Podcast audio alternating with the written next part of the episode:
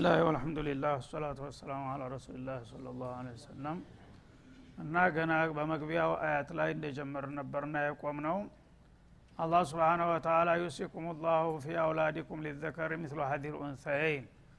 ውርስ ከተነሳ የመጀመሪያ ወራሽ መሆን የሚገባቸው ልጆች ስለሆኑ በልጆቻችሁ ጉዳይ አላህ ስብሓነ ወተላ ባስቀመጠው ህግና ስርዓት መሰረት እንዲታዋርሷቸው ጥብቅ አደራ ጥሎባችኋል ይላል በዛ መሰረት ፈኢንኩነ ኒሳአን ፈውቀ ትነተይን እንግዲህ ሊዘከር ምትሉ ሀዚ ልኡንሰይን ካለ በኋላ ወንዶች ከሴቶች ጋራ ልጆችም ሆነው እህቶችም ሆነው በመጡ ቁጥር ከሴቶች ጋራ የውርስ ደረጃቸው ለወንዶቹ ሁለት ለሴቶቹ አንድ አድርጋቸው አከፋፍሏቸው።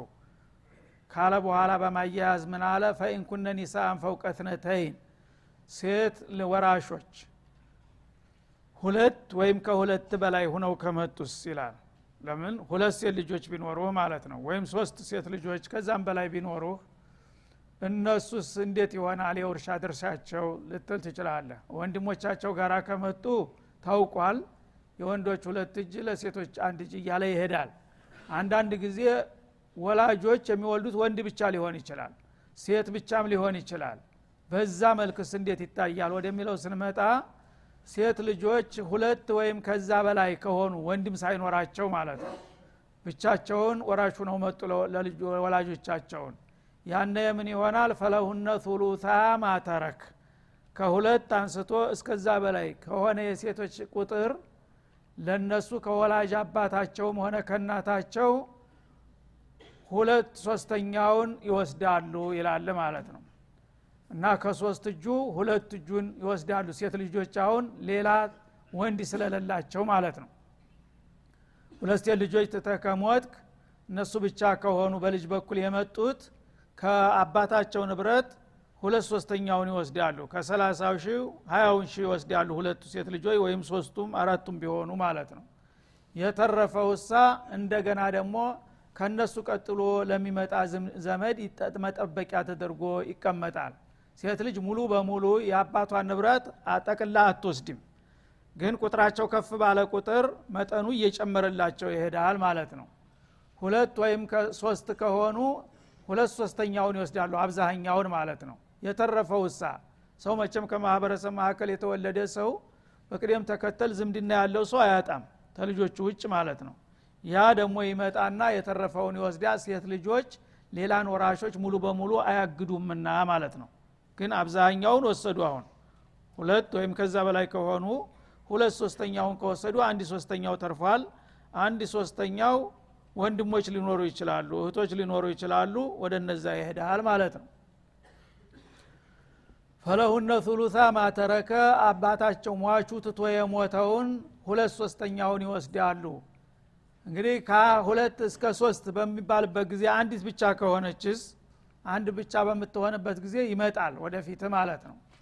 ወኢን ካነት ዋሂደተን የሟቹ ልጅ አንዲት ሴት ልጅ ብቻ ሁና ብትገኝሳ ፈላሃ ንስፍ ለእሷ ግማሽ ይኖራታል አለ።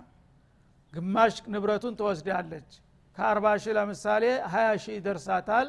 የተረፈው ሀያ ሺህ ደግሞ ለሌላ አቅራቢያ ዘመዶች ይቀርላቸዋል ማለት ነው። ለምን ሴት ልጆች ብቻዋን ብኮም ብዙም ቢሆኑ ሙሉ በሙሉ ወራሾችን ሊዘጉ አይችሉም። ወንድ ልጅ ከሆነ ግን ከሱ የራቀ ከሱ ወዳ ያለውን በሙሉ ይዘገዋል ስለዚህ ይጠባል ማለት ነው እንትኑ። ሴት ልጅ ከሆነች ግን ብቻዋን ከሆነች እርግጥ ድርሻዋ ከፍ ይላል። ግማሽ ታገኛለች ማለት ነው። የተረፈው ግማሽ ግን ለወንድሞች ለእህቶች ይተርፍላቸዋል። ጨርሳ በሙሉ ሞጣ ልትወስዳ ትችልም ማለት ነው። ያው ቅድም እንዳልነው ማለት ነው። ምክንያቱም እሷ የገቢ ምንጭ አላት ሁልጊዜ በሀላፊ ስር ነው የምትኖረው። ሌሎቹ ግን የአንተ ወንድም እህትህ ጎስቋላ ድሃዎች ከሆኑ እሷ ሙሉ ገንዘቡን ከወሰደች ብዙ ሰው ልትረዳበት አትችልም ማለት ነው። ተቀማጭ ነው የሚሆነው የእሷ ገንዘብ። ያነ አንተ ሌላው ወንድምና እህቶች ተጎጅ እንዳይሆኑ ለእነሱም የተወሰነ ድርሻ መቅረት አለበት አለ ማለት ነው። ወሊአበወይህ ሊኩል ዋሂድ ሚንሁ መስዱስ አባቶቹን ከልጆች ጋር ትቶ ከሞተስ አባ ሟች ልጆች አሉት ወላጆች አሉት ማለት ነው። በዚህ መልክ የሞተ ከሆነ ደግሞ ለወላጆች ልጆች ጋር ሲመጡ ድርሻቸው ዝቅ ይላል። ወላጆች ምንጊዜም መውረሳቸው አይቀርም። መጠኑ ከፍና ዝቅ ይላል እንጂ ማለት ነው። ልጅ ጋራ በተለይ ወንድ ልጅ ካለ እድላቸው ይጠባል የወላጆች ማለት ነው። ጨርሰው ግን አይታገዱም። ስለዚህ ወሊአበወይህ ለሟቹ ወላጆች ለእናትና አባቱ ምን ይደርሳቸዋል ካልክ? ሊኩል ዋሂድ ሚንሁመ ሱዱስ ለእያንዳንዳቸው ሙሉ አንድ ስድስተኛ ይመደብላቸዋል ይላል። ሚማ ተረከ ሟቹ ልጃቸው ትቶት ከሄደው ገንዘብ ኢንካነ ለሁ ወለድ ይህም የሆነው መቼ ነው? ሟቹ ልጅ ትቶ ከሞተ ነው። ልጅና ወላጆቹን ትቶ ከሞተ ማለት ነው። ሁለቱም አሁን መሰረታዊ ወራሾች ናቸው። ወላጅም ወላጅ ነው ልጅም ልጅ ነው ስለዚህ ሁላቸውም በሚመጡ ጊዜ አብዛሃኛው ድርሻ የሚሄደው ለልጅ ነው። ምክንያቱም አባት ከሞተበት ልጅ የቲም ይሆናል ድሃደግ ነው የሚሆነው። ስለዚህ አባቱ ቢኖር ኑሮ በየለቱ ተሯሩጦ ያሳድገው ነበር። አሁን አባቱ ከሞተ ግን ያለው እድል የተገኘችውን ጥሪት መውረስ ነው። ይህ ሲባል ግን ወላጆች ደግሞ ሽማግሌዎች ካሉ እነሱም ጧሪ ያተዋል ማለት ነው ልጃቸው ስለሞተባቸው። እነሱም ደግሞ ባይሆን ተልጁ ተዝተ ህፃኑ ይሻላሉ ምናልባት ጥርት ያላቸው ሊሆን ይችላል። ሌላ ልጆች ኖሯቸዋል ደጓሚዎች። ይሄ ልጁ ጨርሶ ሊያግዳቸው አይችልም ማለት ነው። ስለዚህ ለወላጆች ለእያንዳንዳቸው ቢያንስ ቢያንስ አንድ ስድስተኛ ይደርሳቸዋል ማለት ነው። ስልሳ ሺህ ብር ትቶ ቢሞት ሟቹ ማለት ነው።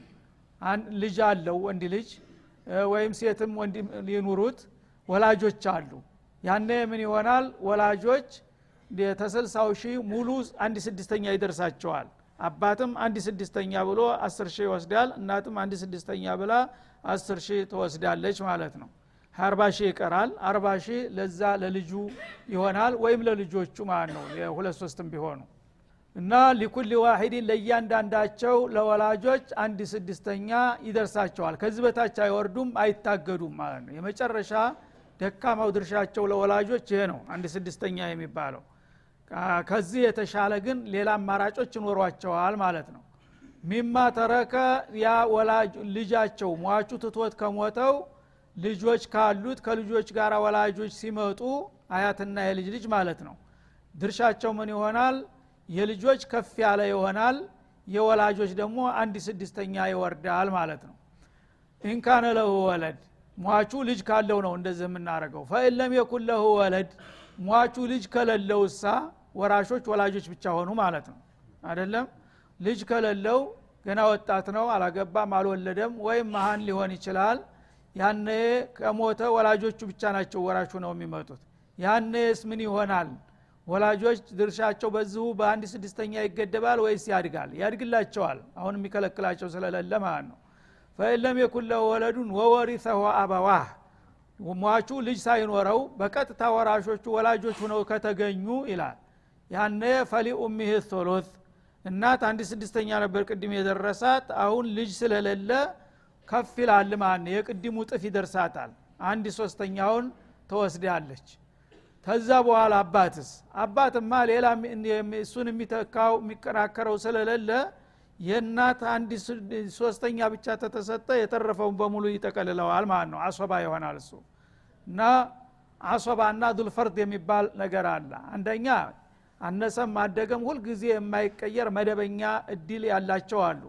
ሁለተኛ ደግሞ ሌላ ወራሾች የተወሰነ እድል ያላቸው ተወሰዱ በኋላ የሚተርፈውን የሚጠቀልል ደግሞ አሶባ ይባላል። አሁን አባት እዚህ ላይ ጠቅላይ ሆኖ መጣ ማለት ነው። ለእናት አንድ ሶስተኛ ትሰጣለህ ልጅ ስለሌለ አንድ ሶስተኛ ስታነሰለት ጦብአን ሁለት ሶስተኛ ቀርቷል ማለት ነው። ይሄ ሁለት ሶስተኛውን አባት በሙሉ ይወስደዋል። ለምን? አሁንም ያው የእናትና የአባት ነገር ሴትና ወንድ ሁነው ስለመጡ አሁንም አንድ ሶስተኛው ለሷ ሁለት ሶስተኛው ለሱ ሆነ። ለምን? የቤቱ የቤተሰቡ የየቲሞቹ ተጠያቂ እሱ ነውና። የእንግዲህ አስተናጋጅ ማንኛውም ነገር ሀላፊነት ያለው እሱ ስለሆነ ለሱ በዛ ተደርጎ ይሰጣል ማለት ነው። ፈኢን ካነ ለሁ ኢኽዋ እንደገና ሟቹ ያሟቹ ልጃቸው ልጅ የለውም ብለናል ግን ወንድሞች ካሉትስ? እህቶች ካሉትስ? ወንድሞችና እህቶች ትቶ ከሞተ ወላጆቹ ጋር ማለት ነው። ያነ ምን ይሆናል? ፈሊ ኡሚህ ሱዱስ። ለእናት ቅድም መጀመሪያ ወደ ነበረችበት ይመልሷታል ይጫኗታል ማለት ነው። እና አንድ ስድስተኛ ይሆናል። ይህ ለምንድን ነው ወላጅ እያለ ልጆች አይወርሱም። ሳይወርሱ ሰውን ይከለክላሉ ማለት ነው። ተጽዕኖ ያደርጋሉ። እነሱ ላይ ይጠቀሙ ሌላን ሰው ይበድላሉ እና ወንድሞችና እህቶች ካሉ በአባት ታግደዋል። አባት እያለ ወንድም ነኝ ብሎ ሊወርስ አይችልም። ዋናው አለና ማለት ነው። አባት ባይኖር ነበር ወንድም መውረስ እድል ያለው። ስለዚህ አባት አግዷቸዋል በሙሉ ወንድሞች ልጆቹን በሙሉ አግዶ እሱ ነው የሚወርሰው። ግን አሁን እናትን ለመቀነስ ምክንያት ሆኑ ማለት የእናትን ድርሻ ቀነሱ። ምክንያቱም አባት እንግዲህ በእጃ ዙር ያንን ድርሻ ከወሰደ በኋላ በእነሱ ላይ ነው ነፈቃ የሚያደርገው።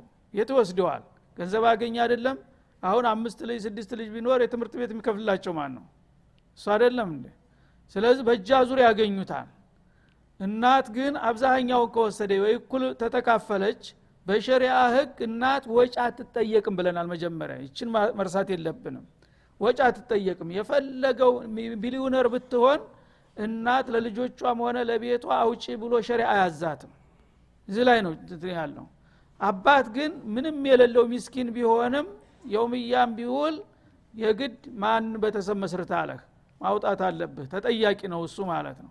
አሁን እሱ ዳጎስ ያለ ድርሻ ማግኘት አለበት። ለምን? ብዙ ሀላፊነት ስላለበት። እነዛ ልጆች መውረስ አይችሉም ወንድማቸውን ታግደዋል።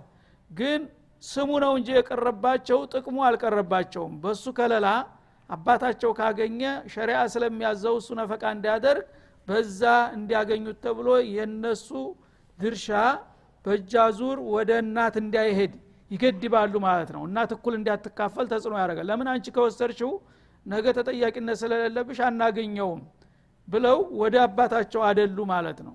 የማያገኙትን በቀጥታ የማያገኙትን እድል ግን በእጃ ዙር በተጽዕኖ የእናታቸውን ዝቅ አድርገው አንድ ስድስተኛ እንዲሆን አደረጉ።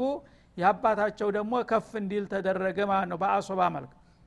እና ፈሊኡሚህ ሱዱስ እናት እነሱ ላይወርሱ ነገር ግን ወደ አንድ ስድስተኛ ያወርዷታል አንድ ሶስተኛ መሆኑ ቀርቶ ማለት ነው። ይህ መደረግ አለበት ይላል። ይህም ደግሞ መሆን ያለበት ሚን ወስየትን ዩሲ ቢሃ አውደይን።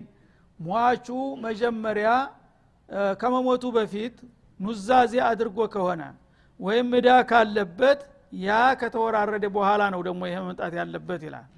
ማለት ሟቹ እዳ ካለበት በዳው በመቃብሩ ይጠየቃል። መጀመሪያ ያ ሊከፈልለት ይገባል ማለት ነው።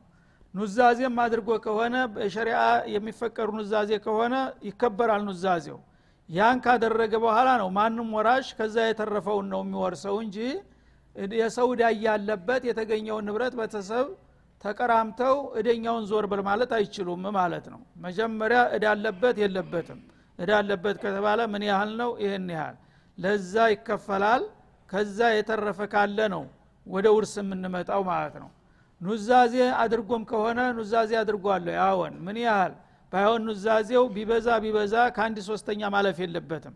ከአንድ ሶስተኛ በላይ ከደረገ ውድቅ ነው ተቀባይነት የለውም ማለት ነው። አንድ ሶስተኛ ድረስ መብቱ ነው። ምክንያቱም አንድ ሰው ብዙ ጊዜ እንደምታውቁት ብዙ ኖራለሁ ከብራለሁ እያለ በተስፋ ነው የሚኖረው። ያገኛትን ሁሉ እያጠራቀመ የበለጠ ለማደግ እናንትን ሲል ሲዋትት ድንገት ቀጠሮ ይደርስና ሞት ይመጣል ማለት ነው። ያነ ለአኸራው አልሰራም ይሄ ሰው። ምክንያቱም የተወሰነች ገቢናት ያለችው ያቺ አፍትጅ ናት። ስለዚህ ያችን ነገር ተቀነስኳት ኸይር ነገር ከሰራሁባት ታልቅብኛለ እያለ ወደፊት ለማደግ ብዙ ጊዜ ይቆጥባታል ማለት ነው አሁን ግን ድንገት ታመመ ደከመ እንደማይድን አወቀ። ያነ ይነድማል ማለት ነው። ያቺ ባለችኝ አቅሜ ለአኸራ ብሰራ ኑሮ እንደዚህ ልሞት አሁን አላ ፊት ምን ይዤ ልቀርብ ነው ብሎ ያዝናል። እና ይቺ የለፋባትን እንግዲህ ለሌላ በላተኛ አሳልፎ አስረክቦ ሊሄድ ነው ማለት ነው። ስለዚህ አላህ አርሐሙ ራሒም ነውና ለፍተህ ደክመህ ተሁለት አልሆንክ። ወይም ዱኒያ ላይ ኖራለሁ ብለ ልትጠቀም ነበረ መጠቀሙ አልተቻለ።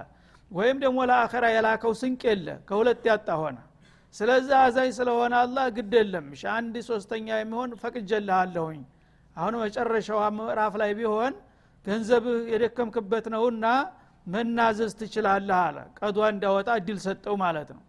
አንዳንዱ ዘካውንም መክፈል ይከብደዋል። እና ተዛም የተለያዩ መሻሪያ አልኸይር እያየ እየሰማ ሌሎቹ ሲሳተፉ እሱ ሁልጊዜ መቆጠብን ይመርጥ ነበር። አንድ ነገር ኸይር ሳይሰራ እጁን ሳይዘረጋ ሞት መጣበት ስለዚህ ይህ ሰውዬ ዝም ብሎ ከሄደ እዳ ነው የሚጠብቀው እዛም አላህ ዘንድ ማለት ነው። ስለዚህ አሁን እኔ መሞቴ ነውና ባይሆን ከዛ ከገንዘቤ የተወሰነ ነገር ለአካባቢ ለዘመድ ወይም የማይወርሱ ለሆኑ ዘመዶች ወይ ለጎረቤቶች ለወዳጅ ለአካባቢ ችግረኞች ይህን ያህል ገንዘብ ስጡልኝ ብሎ ከታናዘዘ ያ መብቱ ነው። ያን ነገር አስቀድመህ አውጥተህ መስጠት አለብህ። ከሱል ውስጥ አንድ ሶስተኛ በላይ ግን መሄድ የለበትም ያን ካደረገ ወራሾችን ይጎዳቸዋልና ማለት ነው። እነሱም ሳይጎዱ እሱም መብቱን እንዲያገኝ ስለሆነ አንደኛ እዳ እዳ ደግሞ አንድ ሰው ያው በቸገረው ቁጥር በዳ መደጎሙ አይቀርም። ያው እኖራለሁኝ ሰርቻ አገኛለሁ በሚል ተስፋ ይበደራል። ድንገት ሞት በሚመጣበት ጊዜ ያን ብድሩን ሳይከፍል ከሄደ በአላህ ፊት ያስጠይቀዋል ማለት ነው። ስለዚህ ያንን እዳውን በአኽራ እንዳይጠየቅ ታለችው ገንዘቡ ተገሌ ይህን ይህን አላለብኝ ይህን ያላለብኝ ብሎ እንዲከፈልለት መናገር አለበት። ያን ከተናገረ ያ እዳ ሳይከፈል ወደ ውርስ አይመጣም። ምክንያቱም ያ እዳ እሱ በልቶታል ተጠቅሞበታል ካሁን ቀደም። አሁን ግን ሳይከፍል ከሄደ እደኞቹ ሊጠይቁ ሲመጡ ደንበኛችሁ ሙቷል ከተባሉ አልቅሰው መሄድ ነው ምን እድላላቸው ስለዚህ ያን ጊዜ እነዛን ሰዎች በድልሃቸዋል ማለት ነው። ገንዘብ እያለህ ሳትከፍላቸው በመሞት ዞልመሃቸዋል። ተዞለምካቸው ደግሞ አላህ ፊት ተጠያቂ ነህ ቅጣት ይጠብቀሃል ማለት ነው። ያ እንዳይሆን እዳዬን ክፈሉልኝ ብለህ መናገር አለብህ። ያንን ተናግረ ከሆነ እዳ አለበት ወይ ሲባል አዎን ምን ያህል? ይሄን ያህል ነው። ንብረት ውስጥ ምን ያህል ነው? ይሄን ያህል ነው። ያ የሚሸፍንና የሚተርፍ ከሆነ አልহামዱሊላህ የእዳው ተከፍሎ የተረፈው ለወራሾች እንዲካፈል ይደረጋል። ጨርሶ የማይተርፍ ከሆነስ ማለቅ አለበት በዳው መከፈል አለበት በሙሉ ማለት ነው። ለምን? እዳ በጣም ከባድ ነው። እዳ እያለበት ሳይከፍል የሞተን ሰው ነብዩ አለ ሰላቱ ወሰላም ሶላልተ ጀናዛ እንኳ አይሰግዱለትም ነበረ። እና እዳለበት ይህ ሰውዬ? አዎን። ምን ያህል? ይህን ያህል። የሚከፍልበት አቅም ሳለው ገንዘብ ትቶ የለውም። ተተባለ ሶሉ አላ ሳሒቢኩም እኔ በዚህ ላይ መስገድ አልችልም። ስገዱና ጓደኛችሁን ቅበሩ ይሏቸው ነበር ሰሃቦችን ማለት ነው። ይህን ያደረጉበት ለምንድን ነው ሰዎች የሰውን ገንዘብ እየጋፈፉ እየወሰዱ ተሞትኩኝ። ነቢዩ አለ ሰላቱ ወሰላም ይሰግዱብኛል። ነቢዩ የሰገዱበት ሰው መቸም አላ ጨክኖ አይቀጣውም እያለ እንዳይዘናጋ ነው ማለት ነው። ማዕቀብ ጣሉበት ማለት ነው። በሞት የሰውን ገንዘብ ይዘህ ብትሞት ነቢዩ አይሰግዱብህም ከተባለ በሞት እንኳ ነቢዩ አይሰግዱብኝም እያለ ያችን ነገር ቶሎ ለመክፈል እንዲሯሯጥ ግፊት ለማድረግ ነው ማለት ነው። ስለዚህ የሰው ዳ ያለበት ሰው ሁልጊዜ ማስታወሻ መጻፍ አለብን ይህን ያህል ገንዘብ የገሌ አለብኝ ብለን በማስታወሻችን ውስጥ ማስቀመጥ አለብን። ያ ነገር ሳይከፈል ከቀረ አላህ ፊት ያስጠይቃል አኸራችን ይጠፋልና ማለት ነው። ስለዚህ መጀመሪያ ኑዛዜ ካለ ኑዛዜ ከዛ እዳ ካለ። ተርቲቡ ግን ሊገለበጥ ይችላል። እዳ ግዴታ ነው። የሰው እዳ ካለብህ በቅድሚያ እሱ ነው መከፈል ያለበት። ተዛ ተተረፈ ነው ኑዛዜ መምጣት ያለበት። እዚህ ላይ ግን ኑዛዜውን ያስቀደመው ለምንድን ነው ሰዎች ብዙ ጊዜ ኑዛዜን ቸል ማለት ስለሚያበዙ ትኩረት እንዲሰጡት ቅድሚያ ሰጠው አላ ስብንሁ ወተላ እንጂ በተንፊዝ ላይ በአፈጻጸም ላይ እዳ ነው ሁልጊዜ ተሁሉም በፊት መቅደም ያለበት። ከዛም በፊት ደግሞ በሀዲስ የተነገረው ተጅሂዝ መይት አለ። አንድ ሰው በሚሞት ጊዜ አነሰም አደገም የተወሰነች ገንዘብ ትኖረዋለች። ያቺ ገንዘብ በምን መልክ ነው የምትሶረፈው ወደሚለው ስንመጣ በአጠቃላይ መልኩ የመጀመሪያ ዋነኛው በሱ ዙሪያ ነው መሆን ያለበት ማለት ነው። ሟቹ ራሱ በገንዘቡ ላይ ሀቅ አለው። ተሞተም በኋላ ቢሆን መደበኛ ሀቅ አለው። እሱ ምንድን ነው ለምሳሌ ከፈን ካስፈለገው ከፈን ይገዛል። እዳለበትና ከፈን አንገዛም ልትል አትችልም ማለት ነው። መቃብር የሚቆፈረው በኪራይ ከሆነ ማስቆፈር አለብህ ማለት ነው። መሸኛ ወይም ማጓጓዣ የሚያስፈልግ ከሆነ አስከሬኑ ማጓጓዣ ይከፈላል ይሄ ማንም ሰው ቢሆን ይሄ መብቱ ነው። እዳም ቢኖርበት ኑዛዜም ቢኖረው የፈለገውም ነገር እነዚህ መጀመሪያ ይቀድማሉ ማለት ነው። ምክንያቱም እሱ በኒ አደም ነው መከበር አለበት እና እዳ ስላለበት አራቁቱን እንቅበረው ማለት አትችልም ማለት ነው። ወይም ደግሞ ሌሎች ሰዎች አንጡ እሱ ገንዘብ እያለው አንጡ ነይቱለት እያሉ ክብሩን ማጉደፍም አይገባም። መጀመሪያ እዳ ካለበት እዳው መወራረድ አለበት ኑዛዜ አድርጎ ከሆነ ኑዛዜው መሸፈን አለበት። ከዛ በኋላ ከተረፈ ነው ወደ ውርስ የምንመጣው ማለት ነው። ውርስ ከመጣ ደግሞ የወራሾች አይነቶች ይለያያሉ። እነዛ ሁሉ ወራሽ ማን ማን ነው ብለህ መጀመሪያ እሕሷ ታረጋለህ በሰንጠረዥ ትጽፋቸዋለህ። ዝምድና ቀረብ ያለውም ራቅ ያለውም። እያንዳንዱ ወራሾቹን አይነት ታስቀመጥክ በኋላ የዝምድና ቀረቤታቸውን ደግሞ ታወዳድራለህ ማለት ነው። ቀረቤታው የሚያስወርሰው ከሆነ ሁልጊዜ የማይወድቁ አሉ ወላጆችና ልጆች ሁልጊዜ ማንም ሊያግዳቸው አይችልም። ባልና ሚስትም እንደዛው። ድርሻው ሊቀንስ ይችላል። ባል ሚስቱን ሚስት ባሏን መውረሱ የማይቀር ነገር ነው። ልጅ ወላጁን ወላጅ አባቱን እናቱን መውረሱ የማይቀር ነገር ነው። ከዛ ውጭ ያሉት ግን እነ ወንድም እነ እህት እነ አጎት እነ አክስት በሌላ እየታገዱ ሊመጡ ይችላሉ። ከነሱ ቀረብ ያለው በጠፋ ቁጥር ነው የሚተኩት። ተጠባባቂ ናቸው ማለት ነው። ያንን ካወክ በኋላ ነው ወደ ውርስ መሄድ ያለብህ ነው የሚለው ስለዚህ አላህ سبحانه وتعالى ቅደም ተከተሉን እንድንጠብቅ يوصيكم በሚል ጀመረ። አደራ እላችኋለሁኝ። የውርስ ነገር በሚገባ እኔ የሰጠኋችሁን መመሪያ ተረርታችሁ በዚህ መሰረት ካላከፋፈላችሁ የሚያከፋፍሉ ሰዎች ራሱ በወንጀሉ ተጠያቂ ስለሚሆኑ አደራ ጥየባችኋለሁ የሚለው ለዚህ ነው ማለት እና ወሊአበወህ ሊኩል ዋሂድ ሚንሁም ሱዱስ ለወላጆቹ ለእያንዳንዳቸው አንድ ስድስተኛ አላቸው። ሚማ ተረከ ኢንካነ ለሁ ወለድ ልጅ ካለው። ተዛ በኋላ ፈኢንካነ ለሁ እኽወቱን ፈሊኡሚህ ሱዱስ ወንድሞች ካሉ ግን ቀጥታ መውረስ አይችሉም። ግን በእናት ላይ ተጽዕኖ አድርገው ከአንድ ሶስተኛ ወደ አንድ ስድስተኛ ያወርዷታል። ከዛ የሚገኘውን ድርሻ ለአባት ይጨመርለታል ማለት ነው። አባት ሁልጊዜ አጠቃላይ ነው ሌሎቹ ባለ ድርሻዎች ከወሰዱ በኋላ የተረፈውን አጠቃሎ ይወስዳል። يوصي من بعد وصية يوصي بها أو دين ይህንንም ማድረግ ያለባችሁ ከኑዛዜና ከእዳ ክፍያ በኋላ ነው ይላል ማለት ነው። ከዛ በኋላ ወላጆችና ልጆች ሁልጊዜ የመውረስ መብታቸውን ማንም አይገድባቸውም። ግን ሁለቱ ደግሞ በሚገናኙ ጊዜ ለማን ነው ብልጫ የሚሰጠው ወደሚለው አጠቃላይ ሁኔታ ስንመጣ آباؤكم ወላጆቻችሁና وأبناؤكم ልጆቻችሁ ላ ተድሩና አዩሁም አቅረቡ ለኩም ነፍዓን ፈሪضተ ምን አላህ ይላል። ከሁለቱ ወገኖች ለእናንተ ጥቅሙ ቀረብ ያለው ማን እንደሆነ እናንተ አታቁም ለዛ ነው እኔ በቀጥታ ድርሻቸውን የመደብኩት። ሰዎች ሁልጊዜ ስሜታዊ ናቸው። አንዳንድ ሰው ወላጆቹን አጥብቆ የሚወድ አለ። ልጅ በእድሉ ይደል ምናውቅልታለ የሚል አለ ወላጆች ግን ጧር ስለሌላቸው ገንዘቤ ለወላጆች የሚሉ ሰዎች አሉ። ወላጆቻቸውን በጣም ከመውደድ የተነሳ። አንዳንዱ ደግሞ በተቃራኒው አባቱ እናቱ የሚለውን ይረሳና ለልጆች ብቻ ይላል ማለት ነው። ይሄ አርላዊ አካሃድ ነው። ስለዚህ አላህ ስብሓንሁ ወተላ በወላጆችና በልጆቻቸው መካከል ያለውን ሁኔታ እናንተ ወስኑት ቢባል እናንተ ሁልጊዜ ስሜታዊ ሆናችሁ አርሎ ላይ ነው የምትሄዱት ለዛ ነው እኔ በቀጥታ ድርሻቸውን የመደብኩት ይላል። ላተድሩና አዩሁም አቅረቡ ለኩም ነፍዓን ፈሪዶተ ምን አላህ ከእናንተ ወላጆቻችሁ ይሆን የበለጠ የሚጠቅሟችሁ ወይም ልጆቻችሁን አታውቁም። አንተ ለጊዜው የምትወደውንና የምታፈቅረውን ነው እንጂ ነገ ምን ይመጣል የሚለውን አታውቅምና ለዛ ነው እኔ ፍትሐዊና ሚዛናዊ የሆነውን ድርሻ የመደብኩላቸው ይላል ማለት ነው ለምሳሌ አንዳንድ ሰው ወላጆቹን በጣም ይወዳል ገንዘቡ በሙሉ ለእነሱ እንዲሆን ይፈልጋል። ልጆቹ የራሳቸው ጉዳይ። እንግዲህ እድል ቢኖራቸውማ እኔ እኖርላቸው ነበረ ምን አገባኝ ሊል ይችላል ማለት ነው። ያን ካደረገ ወላጆች ምናልባት ተሞተ በኋላ ሊረሱት ይችላሉ ይህን ሰውዬ። ገንዘቡን ይወስዳሉ ከዛ በኋላ ተስፋ ቆርጠዋል ልጃቸው ሙተዋል በገንዘቡ እየተጠቀሙ አንድ ቀን እንኳ ያስታውሱት ይችላሉ በተቃራኒው ማለት ነው ልጅ ደግሞ ማቋ አድጎ የቲም ሁኖ ለአባቱ ለእናቱ ሁልጊዜ የሚያስታውስ ሊሆን ይችላል። ለአባቴ ሶደቃ ለእናቴ ሶደቃ እያለ ደግ ልጅ ሊሆን ይችላል ሷሌህ ስለዚህ ምንም ባያደርጉለት እሱ አይረሳቸውም ማለት ነው።